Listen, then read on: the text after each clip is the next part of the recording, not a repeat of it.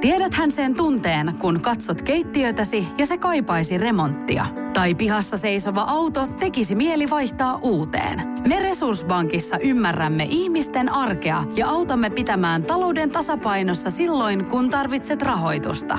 Nyt jo yli 6 miljoonaa pohjoismaista resursasiakasta luottaa meihin. Tutustu sinäkin ja hae lainaa. Resurssbank.fi Tämä on Podplay Podcast. Mä luotan siihen, että jos se idea tulee keinotekoisesti pakottamalla neuvotteluhuoneessa, niin se voi olla ihan ok, mutta siitä puuttuu jotain. Ja jos se idea tulee pyytämättä jostain, niin silloin tavallaan mulle tulee se olo, että olisiko tässä jotain isompaa, koska se tulee alitajunnasta. Se yhdistyy siihen, mitä mä oon kokenut. Ja mä jollain tavalla on enemmän alkanut luottaa sen kaltaisiin ideoihin, mitkä tulee pyytämättä. Ja sitten mä haluan kokeilla, että onko tässä jotain, innostunko mä tästä. Ja että mä aika nopeasti menen, että mä huomaan pari viikon kuluttua, että ei tästä ehkä olekaan. Niin sekin on ihan ok. Mutta mä luotan siihen, mikä tulee pyytämättä.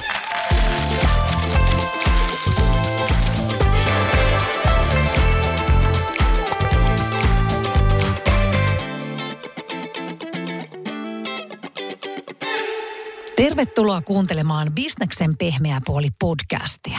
Tämä on sielukas, ajattelemaan herättelevä ja viihdyttävä työelämäpodcast itsensä johtajille. Jututamme rohkeita edelläkävijöitä siitä, millaista menestystä saamme, kun hyödynnämme entistä vahvemmin niin sanottuja pehmeitä arvoja. Minä olen Anu Iisakkila.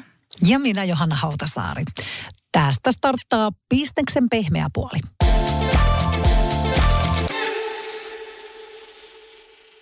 Saku Tuominen, ihana saada sut tänne studioon. Lämpimästi tervetuloa. Kiitos kutsusta. Ilo olla täällä. Sä oot yrittäjä, ravintoloitsija ja kirjailija ja muistetaan sut varmasti myös siitä, että oot tuottanut televisioon useita suosittuja ohjelmia. Ja Se oli on... mustavalko TVn aikaa. se oli niin kauan. ja sut on valittu myös vuoden tietokirjailijaksi ja vuoden puhujaksi. Tämmöisiä löydettiin tietoja susta, mutta kuka sä oot omin sanoin? Riippuu kuka kysyy ja missä yhteydessä kysyy. Että mä voin olla kaikkea tota ja sit mä voin olla puoliso ja isä ja epävarma ihminen ja keski-ikäinen mies. Ja vaikka keskien määritelmä on oma ikä plus viisi, mutta ehkä tässä niin kuin aletaan olla, että mä voin olla ihan mit, mitä vaan. Mutta ehkä mä sanotaan, että mä olen elämästä innostunut etsiä on ihan hyvä myös. Mutta mä oon kyllä myös niin kuin DNAltani yrittäjä. Että mä oon ollut yrittäjä pienestä pitää. Ja kaikki aina sanoo, että yrittäjä on kauhean sana ja mä tein, se on mahtava sana. Että musta niin kuin yrittämisen ydin on se, että yritetään. Jotkut, jotkut asiat toimii, jotkut ei, mutta on kiva yrittää. Mennään tuohon meidän teemaan kohta, mutta nyt kun puhutaan, että olet aina ollut yrittäjä, niin onko ollut pienestä lähtien? Teit sä pienenä jo jotain juttuja? No tein mä vaikka mitä juttuja, mutta siis ensimmäinen työpaikka oli oma firma. Eli, eli tota, Tynkkysen kanssa perustettiin 33 vuotta sitten – Broadcasters Oy juuri tuotantoyhtiö. Ja tota, mä en ole käytännössä niin kuin kerran myytiin firma ja jouduin olemaan hetken poissa, mutta mä en ole käytännössä ollut ikinä kenelläkään töissä. Okay. Et mä oon ollut niin kuin koko ikäni tehnyt omia juttuja. Osa on toiminut hyvin, osa huonommin ja muuta. Mutta sitä ennen pelattiin tosissaan jääkiekkoa. Olin Kiekko Espoon kapteeni monta vuotta ja sekin oli eräänlaista yrittämistä. Todellakin. Hei, meillä on tänään teemana mielen rauha ja luova mieli olosuhteista huolimatta. Ähm, mitä sun mielestä meidän työelämälle tällä hetkellä kuuluu? Tota, niin on aina niin kuin, mitä enemmän mä tulee maileja tässä niin kuin taakse, niin sitä useammin mä niin kuin huomaan välttäväni tietyn tyyppistä yleistämistä. Että jos sanot, mitä meidän työelämälle kuuluu, niin ei ole niin, että työelämä olisi yksi. Että samalla tavalla niin kuin mitä ihmisille kuuluu, niin osalle kuuluu hyvää, osalle huonoa, osa on onnellisia, osa ahdistuu, mitä luonnolle kuuluu. Aika mm. paljon huolestuttavaa, valtavan paljon hienoa, mitä työelämälle kuuluu. Upeita asioita tapahtuu ja samaan aikaan niin kuin epävarmuutta ja pelkoa ja väsymistä. Että mun mielestä se niin kuin ajatus, että mä koitan välttää sitä, että minkälaisia suomalaiset ovat tai mitä työelämälle kuuluu, vaikka mä ymmärrän sen hyvin, että nykymediahan haluaa kuulla, että työelämä on rikki tai – mitä tällaisia niin kuin dramaattisia mustavalkoisia. Mm. Mm. Niin tota, työelämälle kuuluu hirveän paljon sitä, minkälaisena sen itse haluaa nähdä ja minkälaiseksi sen haluaa tehdä. tehdään töitä ravintoloiden kanssa ja just oli Helsingin Sanomissa juttu, missä sanottiin, että ravintola-alan täytyy muuttua. Jos mä mietin, että kirjoitanko Facebookiin ja tota, sitä, että en mä jaksa, mutta jos olisin kirjoittanut, niin mä olisin sanonut, että ravintolan ei täydy muuttua, se muuttuu. Se muuttuu joka päivä. Se on huomenna erilainen kuin tänään. Mm. Ja, ja ihmiset on ihan fiksuja, ne lukee, että mikä toimii, mikä ei toimi, ja se on jatkuvaa dialogia. Mm. Ja samalla tavalla sanotaan, että työelämän murroksessa, niin niin pitkään kuin mä oon ollut työelämässä, niin se on aina ollut murroksessa. Mm. Ja, ja tota, me aina niin kuin nähdään tiettyjä asioita niin kuin hirveän dramaattisena. Mä tunnistan, että on piirteitä, mitä moni voi pitää aika poikkeuksellisina, kuten vaikkapa tekoälyä tai, tai hybridityötä tai pandemioita tai muuten. Mutta mä luulen, että lopun kaiken, niin sekin on vain niin kuin murros muiden joukossa, että mm. menemme, menemme maailma, maailma muuttuu ja on hyvä niin. Ja paljonhan se on muuttunutkin. Tuossa katselin tuota sun yhtä kirjaa, ja siinä puhuttiin työnteon historiasta siitä, että, että antiikin Kreikassa työntekoa pidettiin lähinnä kirouksena ja siitä käytettiin tämmöistä sanaa panos eli suru. Ja antiikin Roomassa työ oli lähinnä niin kuin orjille mm. tarkoitettua ja sitten, sitten tämmöisen niin kuin vakavahenkisen työn kulttuuri alkoi vasta 1500-luvulla protestanttisuuden mm. myötä että nyt tavallaan sitten siitä lähtien työnteosta on tullut enemmän semmoista ihanno, ihannoitavaa. Niin ja sehän on myös identiteetti, että jos kysytään että ihmiseltä, että niin kuin mitä, mitä sinä teet, niin siihen ei ole mitään muuta vastausta kuin se, että mitä teet työksesi. Mm. Ja ikään kuin, että jos meiltä vietäisiin niin kuin, ikään kuin työ niin kuin meidän elämästä, niin mikä, mikä ihminen jää jäljelle. Niin sehän on monelle, jotka jää eläkkeellekin jo haasteellista, että huomaa, että nythän mun pitää niin kuin uudelleen keksiä itseni. Että se on musta mielenkiintoinen toikin kysymys, että minkälaisena me näemme työn. Joo, ja sitten jos me mietitään tämän päivän teemaa, eli tätä mielenrauhaa, niin sitten jos mietitään sitä, että tämmöinen amerikkalainen unelma, niin sehän perustuu siihen, että eletään ehkä vähän semmoista sitkuelämää, tai ei vähän, vaan eletään, koska niin kuin sitten hankitaan sitä rahaa ja sitten jossain vaiheessa ehkä eläkkeellä saatetaan päästä nauttimaan siitä. Ja hänkin mielellään että Sano kuka, kuka elää ja kuka ei, että oli mielenkiintoinen tota, episodi omassa elämässäni, että kun, silloin kun mä aloitin tämän hapuilevan tietokirjailijan urani, niin tota, äänikirjoja hän ei ollut. Ja, ja nyt on mielenkiintoista se, että, tai hy, hyvä asia on se, että kun tulee kirja, niin, niin ihminen lukee sen äänikirjaksi heti. Ja se on ihan niin kuin hyvä tapa sen takia, että pääsääntöisesti on lähes samaa mieltä itsensä kanssa, koska kirja on tullut juuri. Mutta sitten mä kirjoitin joku yli kymmenen vuotta sitten kirjan, kirja Hyvä elämä, lyhyt oppimäärä. Ja sitten mun piti lukea se äänikirjaksi. Ja tota, sitten mä luin sen niin kuin yli kymmenen vuotta myöhemmin. Ja sitten mä aloin lukea sitä ja totesin, että ei, tämähän on ihan niin kuin skeida, että kuka tämä on kirjoittanut. Ja sitten mä aloin editoida sitä lennossa kun mä luin sen. Ja, ja, tota, joo, ja tota, sitten mä huomasin, että ei tästä tule mitään. Sitten totesin, että antaa mennä. Ja, ja, ja e, totta kai ei, ei, se on hyvä kirja ja mä tiedän, että monet tykkää siitä ja se on monelle rakas ja, ja hyvä näin. Mutta mielenkiintoista liittyen sun kysymykseen, että sen kirjan ydin on tietyllä tavalla se, että niin kuin unelma, että mennään kohti unelmaa ja niin edelleen. Ja se on hyvin niin kuin unelmavetoinen. Ja mä silloin, me oli jopa semmoinen firmakin kuin Dream Do, missä niin kuin autettiin ihmisiä sekä unelmoimaan tekemään. Ja totta kai mä uskon se, että ihmisillä on tavoitteet ja mennään jotain hienoa kohti, on ihan hyvä asia. Mutta mä huomaan, että enemmän ja enemmän mä olen niin kuin sitä mieltä, että, että niin kuin, se on niin, niin kuin valtava klise, mutta ollaan niin kuin joka päivä hereillä ja reagoidaan siihen, siihen mitä tapahtuu ja kyseenalaistetaan omia tavoitteita ja niin edelleen. Mutta että mä haluan mennä tonne ja mä huomaan, että siis en mä halukkaan mennä sinne. Mä voin ihan yhtä hyvin mennä tonne tai muuten. Ja mä koitan pitää niin kuin kohtuullisen likvidin mielen niin, että, että tota, kysymys, kysymys, missä sä haluat olla kymmenen vuotta, niin sanon, että mä en todellakaan halua tietää. Mm. Että mä mm. haluan niin kuin nähdä, missä mä oon kymmenen vuoden kuluttua. Ja mä tiedän, missä mä oon niin kuin ensi syksynä. Mm. Että tavallaan että yhtäkkiä joku tapahtuu ja muuttuu ja tulee joku niin kuin yllättävä tarjous tai mikä tahansa. Ja musta se on niin kuin tosi innostavaa.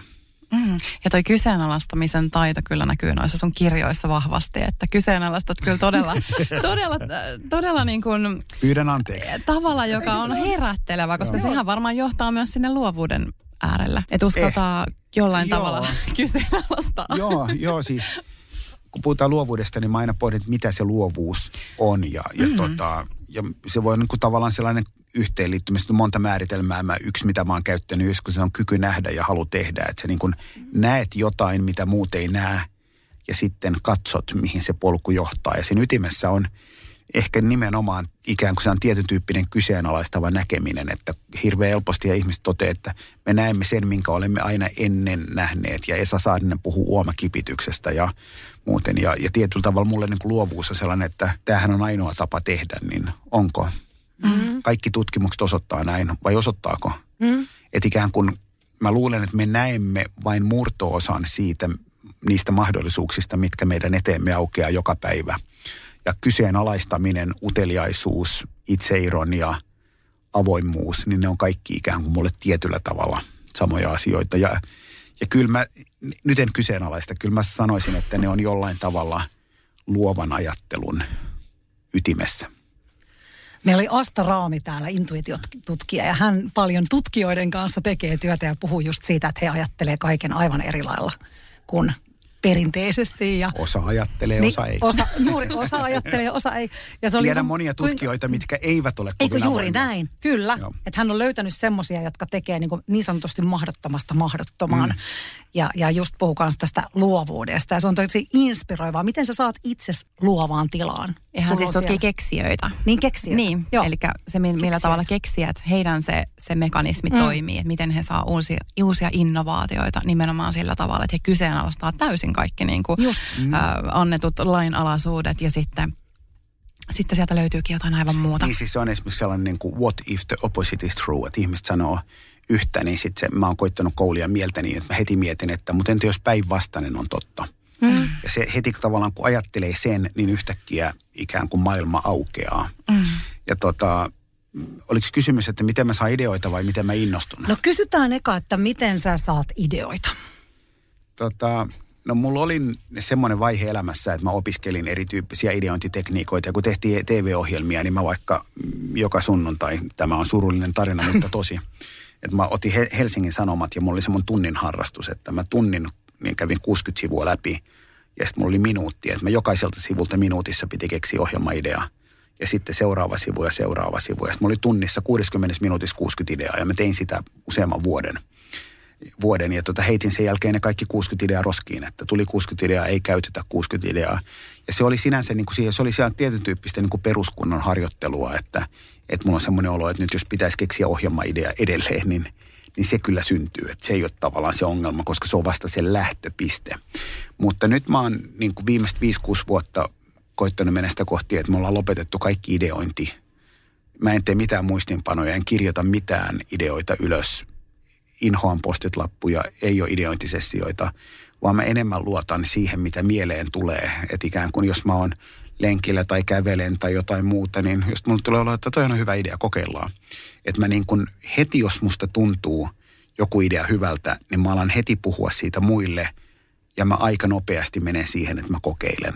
Että ikään kuin mä luotan, ja tämä menee ehkä vähän siihen, mitä, mistä Asta puhuu myös, että mä luotan siihen, että jos se idea tulee keinotekoisesti pakottamalla neuvotteluhuoneessa, niin se voi olla ihan ok, mutta siitä puuttuu jotain – ja jos se idea tulee pyytämättä jostain, niin silloin tavallaan mulle tulee se olo, että olisiko tässä jotain isompaa, koska se tulee alitajunnasta. Se yhdistyy siihen, mitä mä oon kokenut.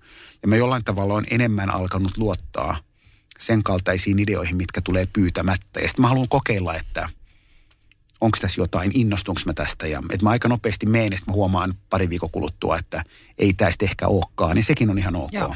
Mutta mä luotan siihen, mikä tulee pyytämättä. Se on niin ihanaa, yes. Eli enemmän semmoisesta yrittämisestä, niin kuin, että lähtee suorittamaan sitä asiaa, niin enemmän semmoiseen luottamukseen. Niin siis kun monet kysyy, että mistä tunnistaa hyvän idean, niin, niin mä luulen, että se kysymys on niin kuin väärä sen takia, että mistä tunnistaa hyvän idean. Se on hirveän helppoa, se tuntuu hyvältä, mm, tulee innostunut olo. Mutta kysymys on, että joo joo, mutta mistä mä tunnistan, että se toimii? Mä sanon, no nyt on eri kysymys, että mistä mä, mistä mä tunnistan hyvän idean ja mistä mä tunnistan idean, mikä varmuudella toimii. Mm. Niin vastaus on, että hyvän idean tunnistaa usein, mistä, mistä mä tunnistan kauniin naisen, mistä mä tunnistan kauniin ilman, mistä mä tunnistan hyvän viinin. Mm. Mä tunnistan hyvän viinin siitä, että se maistuu musta hyvältä, mm. mistä tuntuu hyvä idea se, mutta onko tämä viini sellainen, mistä kaikki maailman ihmiset tykkää? Ei. Mm. Onko tämä idea semmoinen, mikä varmuudella on hitti? Ei. Ja sitten se onkin niin, että usein niin kuin tavallaan tosi hyvä idea ei sit itse asiassa toimikaan. Ja sitten ihmiset sanoo, että tämä oli huono idea. Ja mä että ei, se oli hyvä idea, se ei vaan toiminut. Ja se on mun mielestä, niin kuin, että mä oon jollain tavalla niin kuin pyrkinyt erottamaan sen, että, että tota, valtava suosio on synonyymi jonkun asian hyvyydelle. Mm, mm, ja maailma on täynnä niin kuin briljantteja taideteoksia. Niin kuin just viikonloppuna kuuntelin Mikko Joensuuta, Aamen 123. Mun mielestä ehkä hienoin suomalainen levytrilogia ikinä. Täydellinen niin kuin maailmanluokan mestariteos ja, ja tota, melkein sanoisin, että meni niin kuin minimaalisella huomiolla. Mm. Ja tarkoittaako se, että no ei se itse asiassa kovin hyvä levy ollutkaan. Niin ei vaan, jostain syystä se ei resonoinut globaalisti vielä. Mutta se ei tarkoita, etteikö se voisi olla 200 vuoden kuluttua se levy, mikä tältä ajalta mm. muistetaan. Se on mm. vain niin pieni esimerkki, mikä tuli näin tässä extemporeen mieleen. Mm, Tämä on hyvä muistaa, koska monet suuret taiteilijatkin sitten vasta saa tunnustusta kuolemansa jälkeen. On ja sekin on mielenkiintoista, että kuka muistetaan. Siitä on hienoja tutkimuksia, että se saattaa olla, että se joka muistetaan on se, josta joku tunnettu ohjaaja teki jonkunlaisen dokumentin tai joku lehtijuttu tai joku muu. Että sekin saattaa olla niin, että se ei välttämättä johdu siitä, että se työ olisi parempaa, vaan siitä, mm. että – tuli joku tarina, mikä nostettiin, nostettiin sitten mm. ja sekin on ihan hyvä tunnistaa. Mm. Kerropa vielä, mistä sä innostut, mistä Saku Tuominen innostuu. Enemmän ja enemmän kaikesta, että ehkä se on semmoinen tietyn tyyppinen niin kuin kiitollisuuden filosofia, että joku, niin joku sanoi joskus, että me eletään niin kauheassa ja synkässä maailmassa, niin, niin joo, on huolia, mutta on tämä niin kuin älyttömästi niin kuin hienoa, että miten tekoäly toimii tai miten tehdään niin kuin ihan uuden tyyppistä lihaa tai miten puut kasvaa tai miten puut reagoi tai miten niin kuin linnut niin kuin tavallaan löytää ruokaa tai ihan mikä vaan, niin ikään kuin se, että varmaan se on niin kuin jälleen kerran sen näkökyky, että, että mä oon enemmän enemmän sitä, että mä voin innostua mistä vaan. Mm. Että, tota, että onhan tämä nyt niin kuin mahtavaa tai hienoa. Mm. Että hyvä esimerkki, ja se varmaan, kun tämä on ehkä sitä kautta huono esimerkki, että tämä on niin, niin kuin iso idea, mutta esimerkkinä jos ottaa vaikkapa chat GPT, niin sä voit katsoa sitä GPTtä, että onhan tämä nyt ihan niin kuin surkea, että tämä ei esimerkiksi tunnista niin kuin tämän suomalaisen näyttelijän koko uraa, vaikka näin. Ja sitten samaan aikaan, kun kysyy siltä tiettyjä kysymyksiä, sä voit mykistyä siitä, että tämä tulee sekunnin sadasosassa ja tämä on briljantin tarkkaa. Että me voidaan ikään kuin nähdä se niin kuin upeus ja hienous, tai me voidaan keskittyä mm. siihen, että mikään ei ole kovin erikoista. No ei, ei, en nyt sanoisi, että on kovin häppönen. Mä saat, no kyllä mä sanoisin, että mun mittakaavassa on aika upea, että miten se toimii sitten, kun oikeasti tekee. Että et mä, mä, kun mä katson tuollaista, niin mä en koita etsiä siitä heikkoa kohtaa – vaan mä koitan pohtia, että mitä hienoa siinä on, koska musta se on paljon hauskempi ja rikkaampi tapa elää. Mm. Hyvin sanottu. Kyllä, eli ne linssit siinä kasvoilla on jo sellaiset, että katsoo, katsoo tietynlaisen linssin läpi. Ja varmaan se niin kuin JVG, terveisiä Galikselle, niin, tota, niin kuin, ei mulla linssit vähästä huuru vai miten se menee. Niin tota, pleksit. Tota, pleksit vähästä Kyllä. huuru, niin tota, ehkä myös sen kaltainen, että aika vähän mua ärsyttää mikään. Niin kuin mikään. Mm.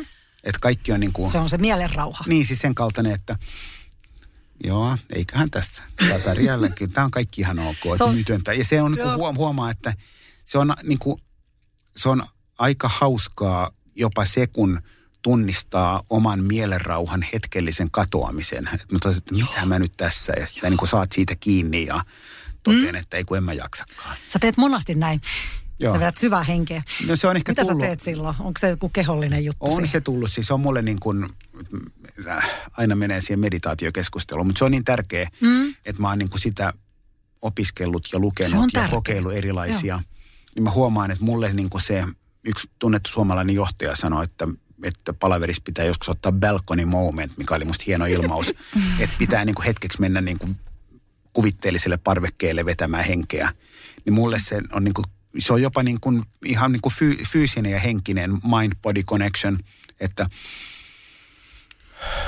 niin tätä tavallaan hengittää syvään, hengittää pari kertaa toteen, niin, niin kyse siitä sitten taas. Että se on niin kuin tavallaan semmoinen tapa maadottua, tapa rauhoittua, tapa nauraa itselle, tapa ottaa niin kuin vähän etäisyyttä kaikkeen. Mä huomaan, että se on mulle niin kuin jollain tavalla symboli sille, että otetaan nyt ihan iisisti, että kyllä tämä tästä. Onko tämä sulla ollut aina tämä työkalu vai oletko opetellut sen? No, tämä työkalu on jollain tavalla uusi, mutta ehkä en mä niin kuin hirveän, mä suutun niin kuin ehkä kerran vuodessa.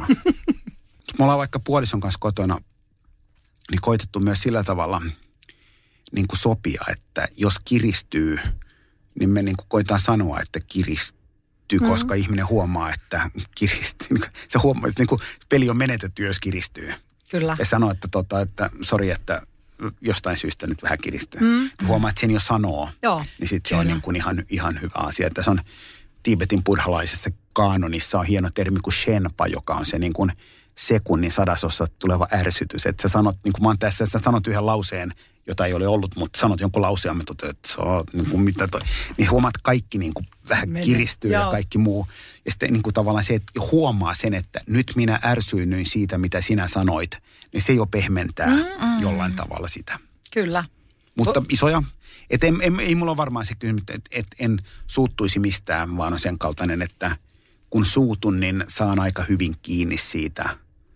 siitä ja tota, joskus harvoin on sen kaltainen, että, että toteen, että, että en halua rauhoittua, vaan sanon, vaikka esimiehenä, niin mä sanoin, että mun semmoinen hyvä periaate on neljän suhde yhteen, viiden suhde yhteen, että viisi kertaa antaa positiivista, mutta sitten kerran voi antaa kielteistä, joka sanoo, että kattokaa nyt tätä, että on, onko tämä niin teidän mielestä hyvin tehty. Sitten kaikki sanoo, että ei, sanoo, että ei mustakaan. Ja sitten mennään eteenpäin, niin se on ihan hyvä, että mä toteen, että mä suutuin, musta mulla oli hyvä oikeus suuttua. Mä koitan sanoa tämän niin, että mä en niin kuin mene henkilökohtaisuuksiin, mutta mä sanon sen suoraan. Just näin. Ja mun mielestä se ei niin kuin ole, sellainen täydellinen suuttumattomuus ei ole millään tavalla autuaksi tekevä, mutta semmoinen niin kuin jatkuva kontrollin. Se, että sanoo usein asioita, mitä ei haluaisi sanoa, mm. niin siitä mä oon niin kuin ihan vähän yrittänyt eroja.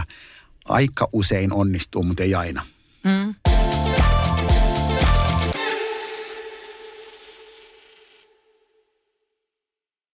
Onko sinulle kertynyt luottokorttimaksuja, osamaksueriä tai pieniä lainoja? Kysy tarjousta lainojesi yhdistämiseksi Resurssbankista. Yksi laina on helpompi hallita, etkä maksa päällekkäisiä kuluja. Resurssbank.fi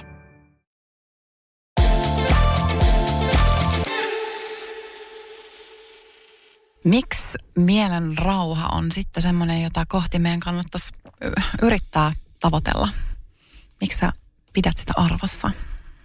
Mä en tiedä, että tota, kannattaako sitä tavoitella. Ja mä en ole välttämättä edes niin kuin sitä mieltä, että niin kuin mä itsestään selvästi niin kuin pidän, et, pidän sitä niin kuin arvossa.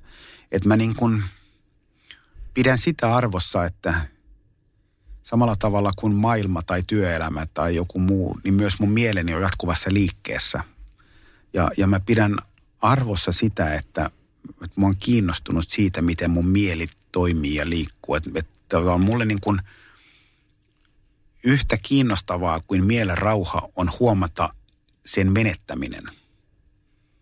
Niin kuin tietyllä tavalla, että okei, nyt mä oon niin kuin stressaantunut, nyt mä oon kireä, nyt mä oon tämän kaltainen, niin mä luulen, että sellainen niin kuin tietyn tyyppinen niin uteliaisuus sitä kohtaa, miten mun mieli toimii, on niin kuin kiinnostavaa. Samalla tavalla kuin se, että tavoittelen onnellisuutta, niin en mä tavoittele onnellisuutta. Mä niin kuin koitan olla läsnä joka ar, niin kuin hetki arjessa ja niin kuin puhutaan, että watching life unfold, että katsoa miten elämä aukeaa. Mm. Ja samalla tavalla niin kuin mielen rauha, niin katson miten minun mieleni käyttäytyy. Tämä ei, mä en ole nyt kuin siellä tämä fanaattinen, mm. että katson koko ajan, mutta sen kaltainen, että, että onko minun päiväni automaattisesti parempi, jos mulla on ollut koko päivän mielenrauha.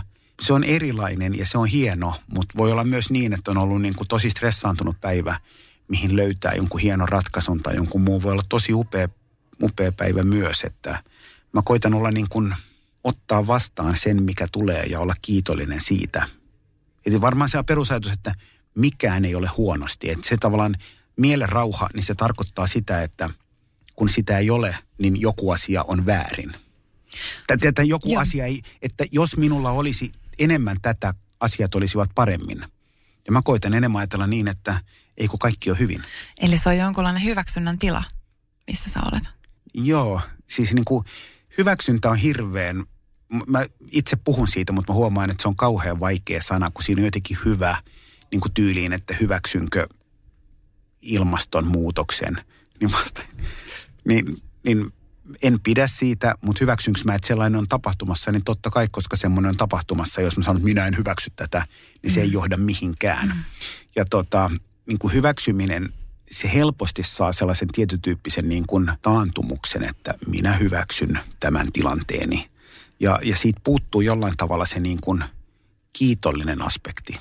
Että tavallaan niin kuin, et, no mä oon tyytyväinen siihen, mitä mä oon, mä hyväksyn mun oman kohtaloni, niin enemmän tietyllä tavalla se, että kiinnostava, missä mä oon, tai uteliaisuus tai joku muu, niin hyväksyminen yhdistyneenä kiitollisuuteen. Mikä olisi hyvä sana sille? Mä en tiedä, siis musta se on, musta se on hyvä kysymys, niin kuin niin. sanotaan, että, että, ja mä en ole löytänyt, ja mä pää, niin kuin, aina kun mä sanon tämän, niin mä päätän, että mä en enää ikinä mene, mutta mä huomaan, että mä menen tähän, mutta esimerkiksi tyyli, että hyväksynkö minä sen, mitä niin kuin Putin tekee.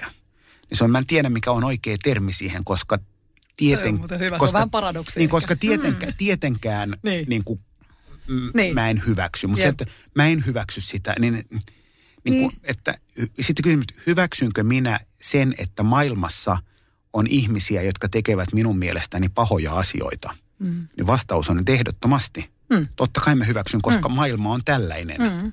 Niin kuin, eikö vaan ajatuksena? Tarko, no, tarkoittaako sitä, että mä en tee minkään eteen, että mä oon vaan tyytynyt siihen? Mm. Ei. Mm, just näin. Mä voin tehdä töitä empatian tai, tai tota, mielenrauhan tai ymmärryksen tai ihmisten hyvin kohtelun eteen, mutta mä hyväksyn, että osa ihmistä toimii eri tavalla kuin minä. Mm. Mutta mä en ole varma, että mikä on se, niin kuin, että on, siihen on varmaan olemassa. Joku englannin kieli. Englannin niin kuin acceptance voi olla niin kuin, niin. mutta sekin, että se on.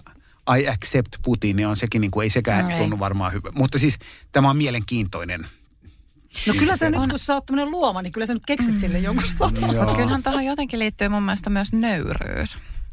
Sä jotenkin niin kuin se, että tietyllä tavalla ottaa vastaan sitä, mitä elämä antaa myös, koska ei... Sekin on niin kuin, niin kuin nöyryys, minä nöyränä otan, niin sekin on niin kuin, sekään ei niin kuin tunnu. Että musta jollain tavalla, niin kuin noi tuntuu helposti siltä, että kaikki ei ole hyvin, mutta minä nöyränä niin kuin tyydyn siihen, mikä minulle annetaan. Mm. Niin tota, siitä puuttuu se niin kuin innostus ja kiitollisuus. Mm. Että onhan tämä nyt mahtavaa, niin kuin missä maailmassa me saadaan elää. Mm. Mm. Niin kuin ajatuksena, että se niin kuin... Kyllä. Se niin kuin, tämä nyt menee ehkä vähän tällaiseksi hiusten halkomiseksi, mutta mulle, mulle, niin kuin, mulle tärkeä asia on se, että mä koitan vaikkapa joka, ennen jokaista viikkoa, joskus sunnuntai-iltana, joskus maanantai-aamuna mietin, että – mitä kaikkea mahtavaa tapahtuu tällä viikolla. Ja sitten mä niin kuin tietoisesti mietin vaikka, että minä pääsen tähän podcastiin. Koska mähän olisin voinut ajatella niin, että jos saatana, että sinnekin pitää mennä. Mm. Koska y- yhtäkkiä kun sä tuut, niin mm. p- pitää puheen tai mm. jonkun muun, niin tulee olo, että sinnekin tuli pitää. lupauduttua. Joo. Niin tietyllä tavalla se ajatus, että, että siitä tulee helposti niin kuin, niin kuin kiittämätön olo. Että, että jollain tavalla, että miten kykenisi elämään niin, että – saan pelata ikämies jääkiekkoa hienossa joukkoessa. Ja tavallaan sä että kahdeksalta, en, mä, mä en jaksaisi lähteä. mm. Ja mä että älä mee. Niin kuin mm. podcast-esimerkkinä, mm. niin kuin, että en mä jaksaisi mennä sinne. No miksi sä suostuit? Mm. Tietyllä tavalla sä että Näin.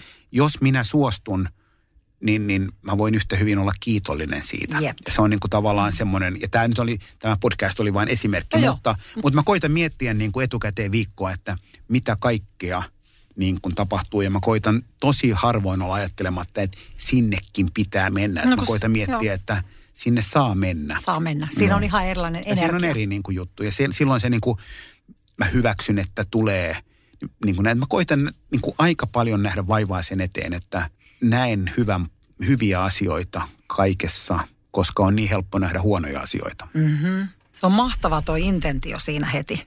Ja se niin kuin, koska jokainen, joka tuntee ihmisen mieltä, kuten te, niin tietää, että, että mehän kasvamme niin, että tietyistä syistä, elojäämissyistä, että me kiinnitetään enemmän huomiota uhkaan, kielteiseen, negatiiviseen. Sen takia me sanotaan, että kaikki on huonosti silloin, mm. kun juuri mikään ei ole huonosti, vaan yksi asia on hu- huonosti. Kyllä. Eikö vaan? Tai mm, ollaan niin pelokkaita. Niin sen takia sanon, että ei elämä ole pelkkää iloa. Niin sanon, että sitä ongelmaa ei ole, koska meidän mieli kyllä, hu, hu, ja mä herään niin kuin joskus yöllä ja, ja herään, jos mulla on vaikka viikonloppu tai ollaan vaikka niin kuin pidempi loma, niin kyllä mulla niin kuin lomallakin tulee viikoina päivinä olo, että asiat on haasteellisia tai muut. Ja ekan päivän töissä, niin toteaa, että kyllä tässä ihan hyvin pärjätään. Mä niin kuin ah, ahdistun ihan samalla tavalla, mm. tavalla kuin kuka muu. Toi on kiva kuulla. Mutta, mutta sitten samaan aikaan niin kuin se, että sitten tavallaan niin kuin koittaa, niin kuin, intentio oli hyvä sana, että koittaa sitten ihan tietoisesti vahvistaa sitä heikkoa niin kuin uskoa. Joo. Uskoa. Ja se on niin kuin tavallaan, mä huomaan, että se on ollut mulle hirveän tärkeä semmoinen työkalu.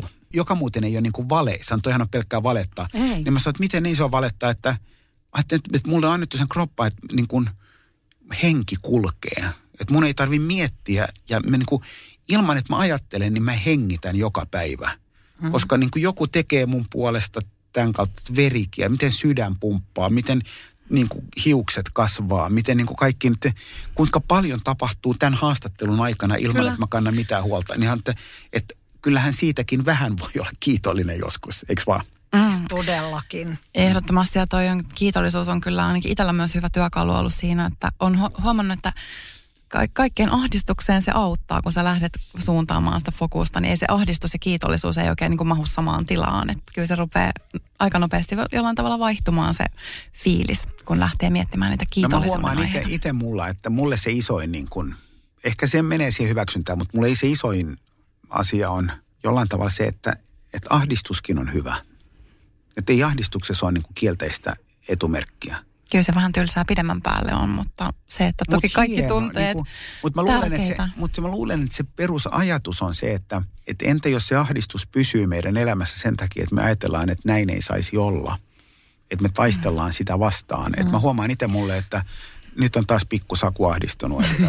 Sitten mä mietin, että pitäisikö ahdistua vielä jostain ja niin edelleen. Ja sitten kun mä tavallaan toteen, että mulla on ahdistunut päivä tänään, Mm.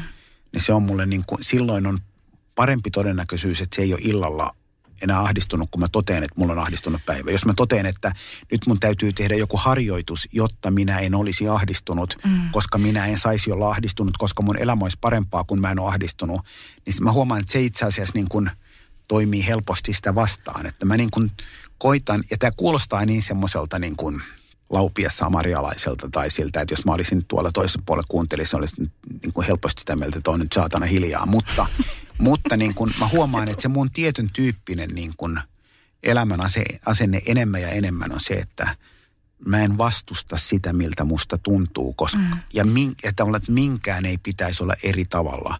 Ahdistus, pelko, pienuus, epävarmuus, niin kuin kaikki muu, niin mahtavaa. Tästä tässä elämässä on kysymys. Bring it on. Toi on niin hyvä. Siis, äh, mulla on ollut tämmöisiä yöllisiä heräämisiä. Eilen lueskelin Eckhart Tolle, missä hän puhuu niin kuin tästä päämäärästä, että mikä on elämän päämäärä. Että ego on sitä, että se suunnittelee niitä ulkoisia päämääriä, mitä tulen tekemään. Ja sitten sisäinen päämäärä on taas se, että, että mä, te, mä oon nyt tässä ja mä Joo. juttelen Sakun kanssa. Ja mä luin tätä illalla ja sitten tota, mä yöllä heräsin 4.30. Sitten mä olin silleen, että oh my god, mulle tulee kaikki kauhuajatukset Joo. taas päähän. Mutta sitten mä palasin siihen Eckhart Tolleen. Ja mä olin, että mun päämäärä on nyt vain nukkua. Ja mä nukahdin. Näin. Ja mä heräsin aamulla jostain syvästä unesta maailman onnellisempana ja, ja mulla oli semmoinen rauha. Et mä en tiedä, mitä siinä tapahtui, mutta se oli jotenkin mulle selkokielistä se, että mun päämäärä on nyt tehdä vain tätä, mitä mä nyt teen. Joo. Tota, mä huomaan, että mikä mulla on toiminut, on se ikään kuin se, ikään kuin sama, missä palataan tähän, että hyvä esimerkki, että mitä tämä sitten tämä mun naurettava ajatusrakennelma tarkoittaa käytännössä, että jos mä herään yöllä 4.30, mä en herään 4.30, vaan mä herään 3.55. No se on kolmen neljän paikkeilla. on, niin tota, se on niin kuin 3.53, 3.57, että se on se niin kuin, mm. tota, Se on niin, jännä. Niin, niin mä aiemmin niin kuin tavallaan ajattelin, että nousen pystyyn, teen jotain, koska mä olin lukenut tästä, mutta sen kaiken rakenteena oli se, että näin ei saisi olla. Että minulla olisi elämässä kaikki paremmin, jos minä nukkuisin. Nukkuisin. Eikö vaan Joo, joo, joo. Ja sitten mä totean, että, että, tota, että, että, mulla ei ole mihinkään kiire. Mm. Että kello on neljä ja mä voin maata kolme neljä tuntia tässä Joo. tekemättä mitään. Ei tarvi lukea, ei tarvitse tehdä mitään. Joo. Mä voin vaan maata. Joo. Ja sitten mä oon todennut, että tämä on ihanaa, että mikä etuoikeus on Joo. se, että kukaan ei, tu, kukaan ei soita, kukaan ei laita mailia, mä voin vaan maata. Just näin. Sitten mä oon alkanut nauttia siitä ikään kuin Joo. hereillä olemisesta. Mm. Niin se on jälleen kerran paradoksaalisesti hyvä tapa nukahtaa. Kyllä. Eikö vaan niin kuin Mutta ajatuksena? se on se, että sä taas sallit sen. Mä oon siinä sallin Se sen, on joo. rauha ja läsnäolo. Ja Mä koin tämän oivalluksen viime yönä ekaa Joo. kertaa. Ja mä oon kokenut sen ja mä huomaan itse, että, että esimerkiksi kun mä niin kuin herään, niin se mitä mä usein teen on se, että mä koitan niin kuin tunnustella lakanan tekstuureita. Et Joo. Niin kuin mun puoliso rakastaa hyviä vuodenvaatteita. Joo. Ja, tota, ja mä joskus kokeilen, että miltä tämä tuntuu, Tuntuu, ihoa vastaan, vasta ja muuten. Ja se on niin kuin, Se on sun ainut tosi, tehtävä tosi, tosi terapeuttista. Tämä on mielenkiintoinen Joo. muuten Eckhart Tolle, että mä olin itse asiassa kuuntelemassa häntä San Franciscossa joku, mutta tämä juttu on, ei ole niin hyvä Okei. Okay. niin tota, mä olin kuuntelemassa tuota, sitten ehkä 15 vuotta ja tota, ja sitten mä niinku mietin, että kun se tuli sinne niinku kuiskaili ja mä mietin, että mikä toi jätkä on, että toihan on ihan horinaa, mitä toi puhu. Ja tota, ja mulla oli ehkä viisi vuotta sitten mä ymmärsin, että ei, se on kirkas, että sillä on hirveän hieno se ajattelu. Mm. Mutta mä niinku, tavallaan en niinku saanut kiinni ollenkaan. Ja samalla tavalla silloin aikana, kun Dalai Lama oli Helsingissä ja se oli lavalla. Ja sitten mä kuuntelin, että on ihan, sä oot niinku seniili jätkä horisee, ihan yliarvostettu jollain. niinku. Ja mä oon vasta nyt niinku tietyllä tavalla ymmärtänyt, että, että, että heidän ajattelunsa on ehkä aika paljon korkeammalla tasolla kuin minä. Ja, ja, ja jotta mä, että mä en päässyt edes sille tasolle, että mä ymmärtäisin, kuinka paljon korkeammalla tasolla he ovat kuin minä. Ja nyt mä alan niin kuin saada kiinni siitä, että vaikka tolle on fantastisen hieno mm. ajattelija, kun saa ikään kuin, kun, ymmär, kun vähän pääsee kiinni siihen konseptiin. Jep. Mutta sekin niin kuin vei multa 50 vuotta, että Tämä on niin mahtavaa nähdä, että koko ajan tapahtuu tämä muutos ja koko ajan me kasvetaan. Ja Juuri näin. Tämä on inspiroivaa. Hei, sä puhut paljon myös tapojen ja tämmöisten rutiineiden merkityksestä. Ainakin sun Vai kirjoissa. vai vai, puhu, vai puhutko? Mutta siis ähm, esimerkiksi mä la, lainaan tähän pätkän tuolta sun kirjasta tai tästä tutkimuksesta, äh, aivotutkimuksesta, äh, biologisesta, biologista muistijälkeä koskien. Eli siitä, että kun ihminen oppii uusia asioita, niin meidän tietyt aivojen hermoverkot silloin aktivoituu ja sitten hermo, äh, tämmöiset mm, solujen väliset yhteydet vahvistuu ja toistojen myötä niin muistijäljestä tulee aina vaan vahvempi. Eli toisin sanoen, kun me opetellaan uusia asioita, niin sitten niistä tulee enemmän tämmöisiä automaatioita. Ja tämmöisillä rutiineillahan me voidaan niitä vahvistaa, että meillä on jotain tämmöisiä tapoja ja rutiineita, kuten vaikka hampaiden pesu niin, että ei hirveästi tarvitse pinnistellä aamulla, että mennään pesemään niitä hampaita.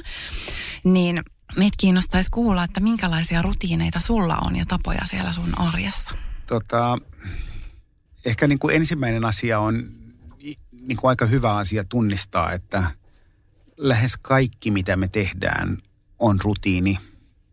Että esimerkiksi miten minä ajattelen, miten mä puhun, miten mä lähetän mailin, niin kuin miten mä suhtaudun muihin ihmisiin. No rutiini on tapoja, että me ollaan niin kuin jollain tavalla tapojemme orjia. Ja on hyvä tunnistaa, että tämä ei ole ainoa tapa, miten minä voin elämäni elää, vaan olemassa muita tapoja. Ja mulle niin kuin rutiinien merkitys on yhtä paljon se, että mä tunnistan omat kahleeni ja oma, mä yritän tunnistaa omat kahleeni ja rutiinini, jotta mä kykenen ikään kuin näkemään enemmän tilaa, jotta huoneeseen tulee vähän enemmän raikasta ilmaa. Ja hyvä esimerkki tuossa on se, että mä tunnistan, että minulla ja monella muulla ihmisellä on taipumuksena rutiininomaisena tapana ajatella asioita pahan kautta niin kuin, tai kielteisen kautta tai pelon kautta tai epäonnistumisen kautta, niin minä olen koittanut luoda vastatavan, joka on se, että mä koitan aina nähdä hyvää. Et jos mä mietin, että toi on tosi huonoa, niin mä mietin, että joo joo, mutta mitä hyvää tässä on. Ja se on hyvä esimerkki vaikkapa niin kuin siitä, että se on niin kuin tällainen erityinen. Aiemmin se oli mulle aika niin, että laita lenkkikengät johonkin, jotta sun on helpompi mennä lenkille. Tai joku tämän kaltainen, ne on musta niin kuin epäkiinnostavia jo. Mutta mua enemmän kiinnostaa se, että ymmärrän, miten mieleni toimii ja kykenen luomaan uuden tyyppisiä ajattelutapoja, jotka estävät minua olemasta urautunut ja tunnistan sen, että en onnistu siinä, mutta, mutta, mutta, mutta vähän. Mm. Askel askeleelta. Mm. Mutta kyseenalaistaminen vielä voidaan palata siihenkin, kun sehän liittyy tähän. Just, että mm. sä koko ajan tarkkailet, havainnoit itseäsi siinä omalla matkallasi. No en, en, ehkä, en ehkä koko aikaa, mutta, tota, mutta, mutta, mutta ainakin jollain tavalla se perustuu siihen.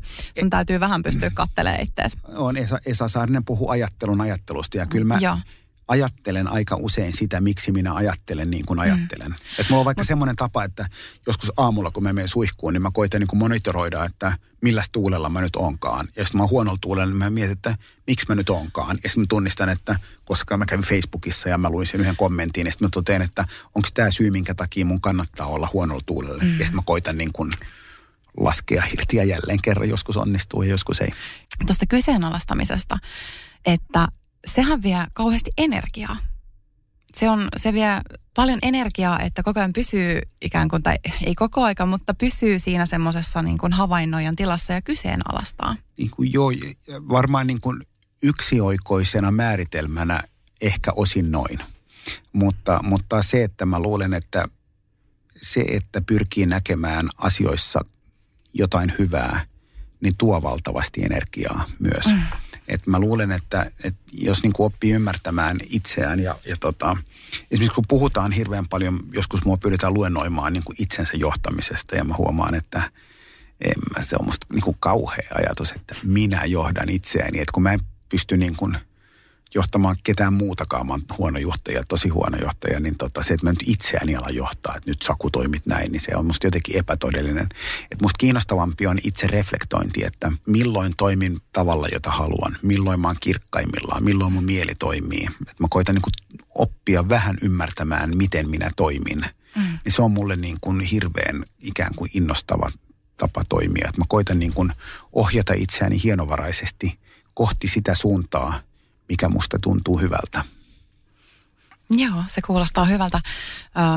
se, että me ajatellaan eri tavalla kuin aikaisemmin, niin sehän usein just haastaa ihmisiä, koska se tuntuu epämukavalta. On paljon helpompaa ajatella sillä mm. tavalla, kun on ajatellut aikaisemminkin. Eli sitä tavalla hain tolle, että se vie niin kuin energiaa. Ehdottomasti, meiltä. ehdottomasti ja niin kuin sen takiahan me toistamme, että se mm. säästää energiaa. Niin. Se on itsestään selvästi niin kuin totta. Mm. Mutta sitten, että jos, jos luo ikään kuin eri tavalla ajattelemisen, tämä on paradoksaalinen, eri tavalla ajattelemisen tavaksi – niin se hirveän usein mä huomaan, että se itse asiassa tuo energiaa. Miten sen voi luoda tavaksi? Onko sulla meille jotain vinkkejä, että miten, miten voisi sitä itsessään vahvistaa? No varmaan sillä, että hyvä esimerkki on vaikka se, että mä oon tehnyt koulujen kanssa töitä nyt kymmenen vuotta ja rakastan koulumaailmaa, joka on niin kuin siinä hienoa, että se on, ne on hirveän monimutkaisia asioita. Ne sanoo, että tota, niin kuin Suomen koulu, koulutuksen taso on romahtanut – ja, se, ja tästähän sitten, kun Helsingin Sanomat kirjoittaa pääkirjoituksen, niin se ei ole enää mielipide, vaan se on fakta. Ja sen mm. faktan todentaa se, että PISA-tutkimuksissa jotkut tulokset on vähän vähentynyt. Mm. Ja mä en hetkeäkään yritä niin kuin vähätellä sitä, että, että, että, tota, että tämä olisi yhden tekevää vaikkapa. Mutta sitten kysymys, että onko se romahtanut? Mihin perustuen se on romahtanut? No tähän tutkimukseen. Voiko olla muita tutkimuksia?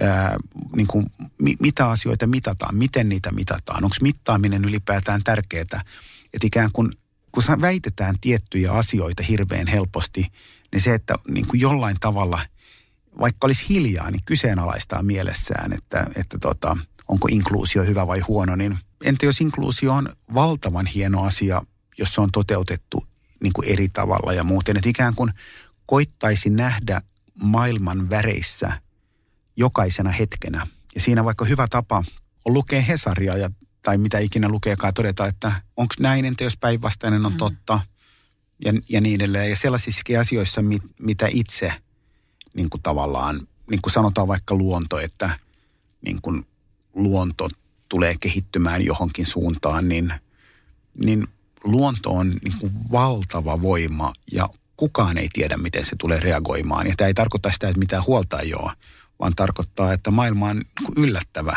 Mm. Ja, se niin kuin aina, ja sen takia mä joskus kysyn, että, että ruotsalaiset, ruots, suomen ruotsalaisilla on hieno, hieno termi, mikä on svetisismi, mutta ne sanoo esimerkiksi EDSO, onko mm. onko se noin? Just näin. Just no, no, onko se noin?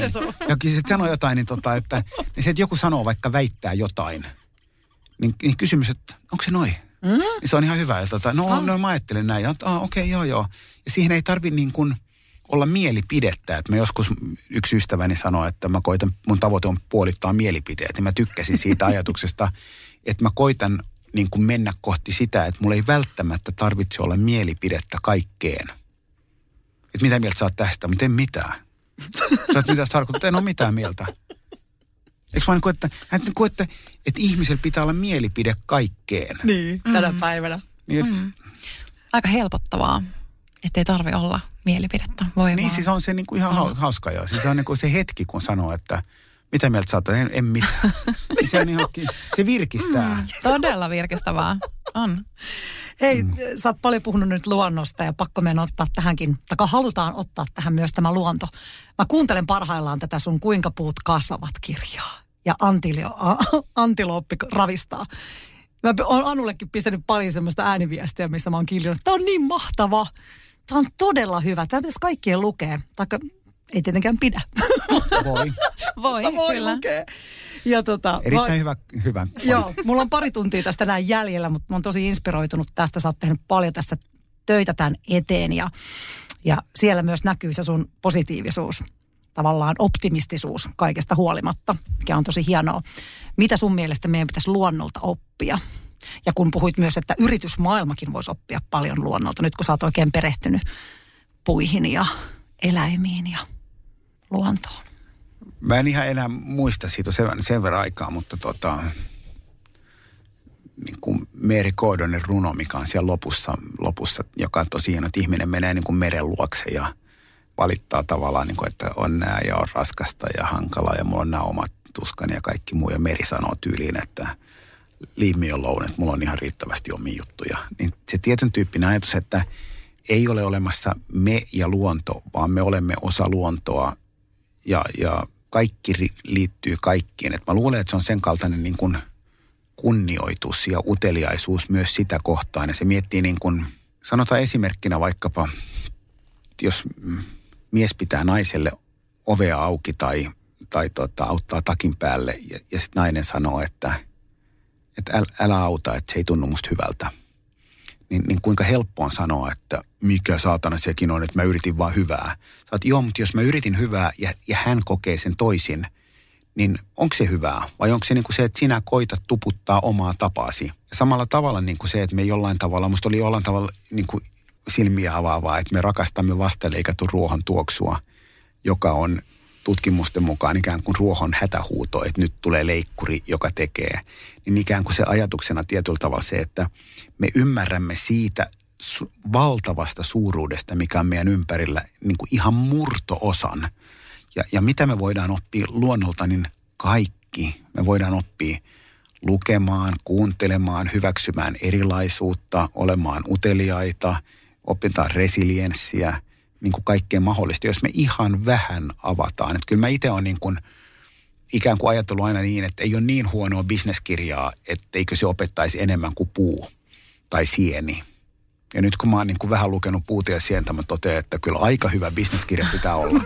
että se pääsee puoleen siitä opista, mitä saan niin kuin näiltä. Että se on ehkä semmoinen tietyn tyyppinen uteliaisuus. Ja se on ollut musta niin kuin hieno mä oon, tapa, niin tota, kun kysyit, että mitä tapoja on, niin mä oon koittanut pitää semmoisen tavan, että jos joku kysyy luontoon liittyvän kysymyksen, kuinka paljon Suomessa on puita tai mitä hyötyä on paarmoista tai mistä muuten tulikärpäsen valo tulee, niin mä sanon, että katsotaan. Ja sitten mä aina niin käytän mm. puoli minuuttia ja sitten mä katon sen ja lähes aina on semmoinen lopputulema, että vau, että tätäkään en tiennyt, kuinka upeassa maailmassa me mm. eletään, eletään ja muuten. Että se on musta mm. niin kuin, ehkä enemmän niin kuin myös sen kaltainen, että, että jos me tuhoamme monimuotoisuutta yhdessä paikassa, niin se kostautuu jossain muualla. Jos me halutaan niin kuin liian nopeasti satoa jostain, niin sen hinta on se, että se tulee jossain. Että ikään kuin tietyn tyyppinen niin kuin kohtuullisuus, maltti, kokonaisuuden hyvänä pitäminen ja kaikki muu. Ja samaan aikaan se, mitä on oppinut, että, että me tällä hetkellä niin kuin suuri osa ruoasta, mitä me tehdään, me tehdään se keinotekoisesti liian halvaksi. Mm-hmm ja sen, jotta me voidaan heittää mm. siitä suuri osa pois. Mm. Ja, tota, ja sen hinta näkyy jossain, vaikkapa siinä, että maaperä köyhtyy tai vesistö tuhoutuu tai mikä ikinä, niin monia eri tapoja. Sen takia esimerkkinä myös, mitä voidaan luonnolta opettaa, on se, että jos on joku toimija, joka toimii luontoa kunnioittain, niin minä en ole se, joka valittaa, että tämä maksaa enemmän kuin, mm. niin kuin tehotuotettu. Mm. Esimerkiksi on, tästä voisi puhua niin kuin vuosikausia, mutta ehkä semmoinen niin kuin, jälleen kerran mä, mä en sano nöyryys, vaan mä sanon mieluummin niin kuin uteliaisuus ja kiitollisuus siinäkin, että kuinka niin kuin järjettömän niin kuin, mm, hienoja asioita tapahtuu koko ajan. Niin mikä vaan ottaa niin kuin, että esimerkkinä, että suosittelen kuuntelijoille, että niin kuin, jotka laittaa niin kuin teehen hunajaa. Ja sitten kysyy vaikka, että, tota, että miten muuten niin kuin, niin kuin hunajat syntyy tai että, että missä se syntyy ja kuinka monta mehiläistä tarvitaan, että tulee hunajaa ja niin edelleen. Niin tässä mieluummin kuin se, että mä alan kertoa nyt, niin mä sanon, että lukekaa, käyttäkää niin kuin kymmenen minuuttia siihen, että opiskelette, kuinka monta mehiläistä tarvitaan yhden teelusikallisen hunajaa tekemiseen, niin sekin muuttaa tavallaan sen, että aina kun otan hunajaa, niin mä ajattelen, että wow, Mikä on tämäkin mahtavaa. Täällä on meillä hunajan kasvattaja yksi. niin, mä voin, mä voin todella yhtyä tuohon. Siis mulla on vuoden verran ollut nyt mehiläisiä ja Joo. mä olen aivan, siis se ei ole sanoja siihen, miten upea se on se koko sen mehiläis niin kuin pesän, miten siellä kaikki toimii niin uskomattomalla tavalla. Se on ihan kuin jostain muualta kuin tästä maailmasta, että se on, no, se on aivan tosi... Mutta mut toi on nimenomaan nyt, se on ihan kuin jostain muusta maailmasta. Ei, se on maailmasta, mm. mutta meidän ihmisten näkemys on, perustuu siihen – ikään kuin mi, miten me toimimme. Mm. Ja vastaus mm. on se, että me ei nähdä sitä rikkautta Joo. jollain tavalla. Eikö vaan, että... Mä luulen, se on niin kaukana meistä. Niin, kaukana mä, ja meistä. mä luulen, mulle tulee tästä mm. mieleen siis semmoinen äh, keissi, tai kun on näistä astronauteista, heidän kokemuksiaan on tutkittu, että miten he on kokenut siinä mm. vaiheessa, kun he on, on tuolta avaruudesta kattonut maapalloa, niin siinä vaiheessa vasta on tullut se jonkunlainen semmoinen syvä kunnioitus ja kiitollisuus, kun he on nähnyt sen siellä mm. pimeässä avaruudessa kelluvan planeetan, mm. joka, joka on heidän koti, niin ja tästä mä luin joskus, että on jopa jotain simulaattoreita tehty, että ihminen täällä maan päällä voisi myös kokea sen, sen saman tunteen, että tulisi tavallaan se sama, sama arvostus sitä kohtaan. Että jotenkin niin kuin, se, ajatuksena se, että, että jotta minä opin ymmärtämään ja kunnioittavaan sitä maailmaa, missä me elämme, niin minun täytyy mennä simulaattoriin, joka vie minut jonnekin, jotta minä näen. Niin kyllä mä sanoisin, että ehkä on olemassa muitakin tapoja noin teoriassa. Mutta Varmasti, ymmärrän, mutta tämä, tämä oli mun mielestä aika vitsikäs, vitsikäs asia, että tästä siitä. oli niin kuin tämmöinen simulaattori ylipäätään luotu. Saankin, mutta mielenkiintoinen on myös se, että kuinka ihmiskeskeisiä me ollaan kaikessa. Että joku vaikka mm. sanoo, että tämä eläin ei ajattele esimerkkinä. Niin mitä se tarkoittaa? Niin se tarkoittaa sitä, että hän ei ajattele samalla tavalla kuin ihminen ehkä. Mutta voiko olla muita tapoja ajatella, että ollaanko me niin kuin itse todettu, että tämä on ainoa tapa ajatella, niin vastaus, että siellä on valtavasti erilaisia tapoja, jotka on ajattelunomaisia, mitkä on monissa asioissa valtavasti kehittyneempiä mm-hmm. kuin meidän ajatus. Että se tavallaan sen kaltainen, että me ollaan niin kuin uteliaina osa tätä yhteisöä ja niin kunnioitetaan, niin se on mun mielestä niin kuin itselleni koko ajan niin kuin hirveän paljon tärkeämpi osa-alue. Itse Saku Tuominen, kun sä olisit ollut mun biologiaopettaja, niin mulla olisi ollut vähän, vähän suurempi mielenkiintoista no, mutta... biologiaa kohtaan, koska me ei käyty tällaisia näin mielenkiintoisia asioita läpi, muun muassa, että miten puut ajattelevat. On, ja sekin myös kysymys, että, että niin kuin, miksi meidän pitää sanoa, että puut ajattelee, mm. koska me ollaan ihmisiä. Niin. Että, että, entä jos puut ei ajattele, niillä on niin. ihan oma, oma tapa toimia. Ja me ollaan, he, käy sitä kanssa. Valtavasti välittää, välittää tuoksuja, välittää informaatiota, välittää mm. kaikkea, niin kuin jopa muuttaa asuinaluetta, jos tapahtuu jotain niin kuin valtavan niin kuin rikas maailma. Mutta samaan aikaan mullakin oli biologiopettaja Salme Savonius, terveisiä, taitaa olla vielä hengissä, niin kyllä mä olin ihan rasittavaa, että mua ei kiinnostanut niin kuin tippaakaan. Että mä niin. olin niin kuin kiinnostuneempi historiasta, koska historia on hyödyllistä, mutta luonto on niin kuin, mitä hyötyä siitä on. Niin. Että se ei ollut mulle niin kuin kiinnostavaa. Että se on tullut vasta ihan nytten ikään kuin melkein niin kuin uskonnollisena heräämisenä. Mm. Että vau, että kuinka hienossa maailmassa me Se on ihan mieletöntä. Ja hyvä esimerkki, meillä on vaikkapa Italiassa jonkun verran olivipuita, niin siellä on sellainen niin kuin vanhan liiton niin kuin markkeen parhaita puidenhoitajia kuin Demetrio.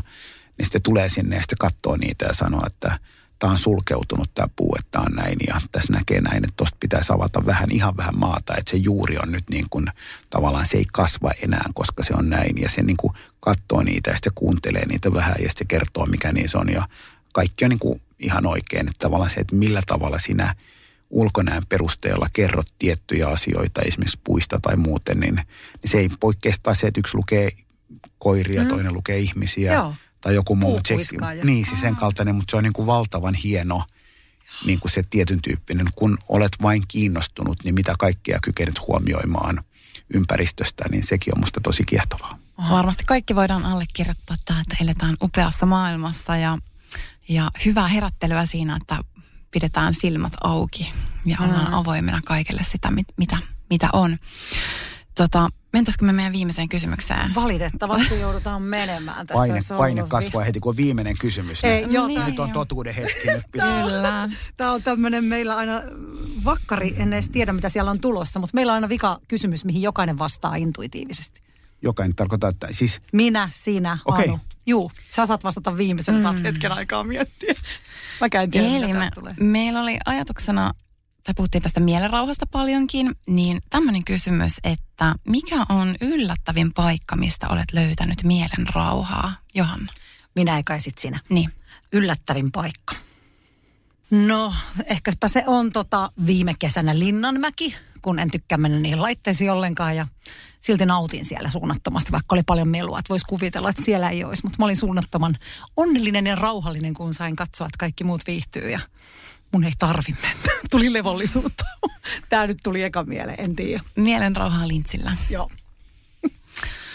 Joo, tota, mm, mulla ei tullut nyt mitään varsinaista paikkaa mieleen, mutta mulla jotenkin varmaan tosta, kun puhuttiin aluksi siitä valvomisesta ja yöheräilystä ja, ja muusta, niin, niin jotenkin sellaiset kokemukset nousi nyt mieleen, että se on aina joka kerta ollut yllättävä kokemus, että jos on tullut yöllä vaikka on herännyt tämmöisenä suden hetkenä ja kaikki ne huolet ja murheet on hyökännyt päälle ja sitten jotenkin on sit saanut itteensä johdateltua sieltä pois, niin sitten mihin on jotenkin niin kuin päätynyt semmoiseen rauhantilaan, niin se on ollut aina aika yllättävä kokemus. Siis ihana yllätys, mutta jotenkin niin kuin, että niistä, niissä hetkissä on, on ollut hyvä olla. Niin. tota, Saku Tuominen.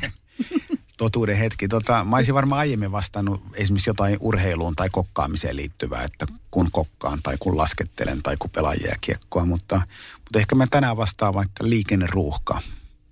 Että niin kuin tavallaan liikenne seisoo ja tietää myöhästyvänsä palaverista, niin toteaa, että tämä on ihan hyvä. Tämä on just näin, tämän pitää ollakin. Ja, ja tota, muistutus tavallaan siitä, että ei kaik, niin kuin kaiken ei pidä, kaiken ei tarvitse mennä niin kuin mä haluan niin siitä tulee tavallaan niin kuin rauha. Että kun luopuu siitä, että asioiden pitää mennä niin kuin mä haluan, niin siitä seuraa mielenrauhaa. Tähän on Se hyvä oli, päättää. Oli loistava lopetus ja monelle siellä ruuhkassa istuskelevalle, niin nyt voi hengitellä ja miettiä tätä.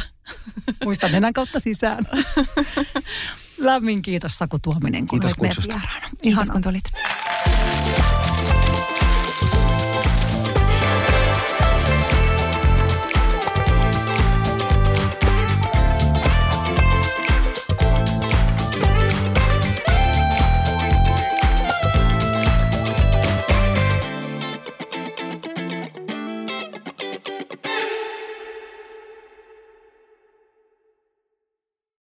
Kaipaako keittiösi remonttia tai pitäisikö auto vaihtaa? Me Resurssbankissa autamme sinua, kun tarvitset rahoitusta. Nyt jo yli 6 miljoonaa pohjoismaista resursasiakasta luottaa meihin. Resurssbank.fi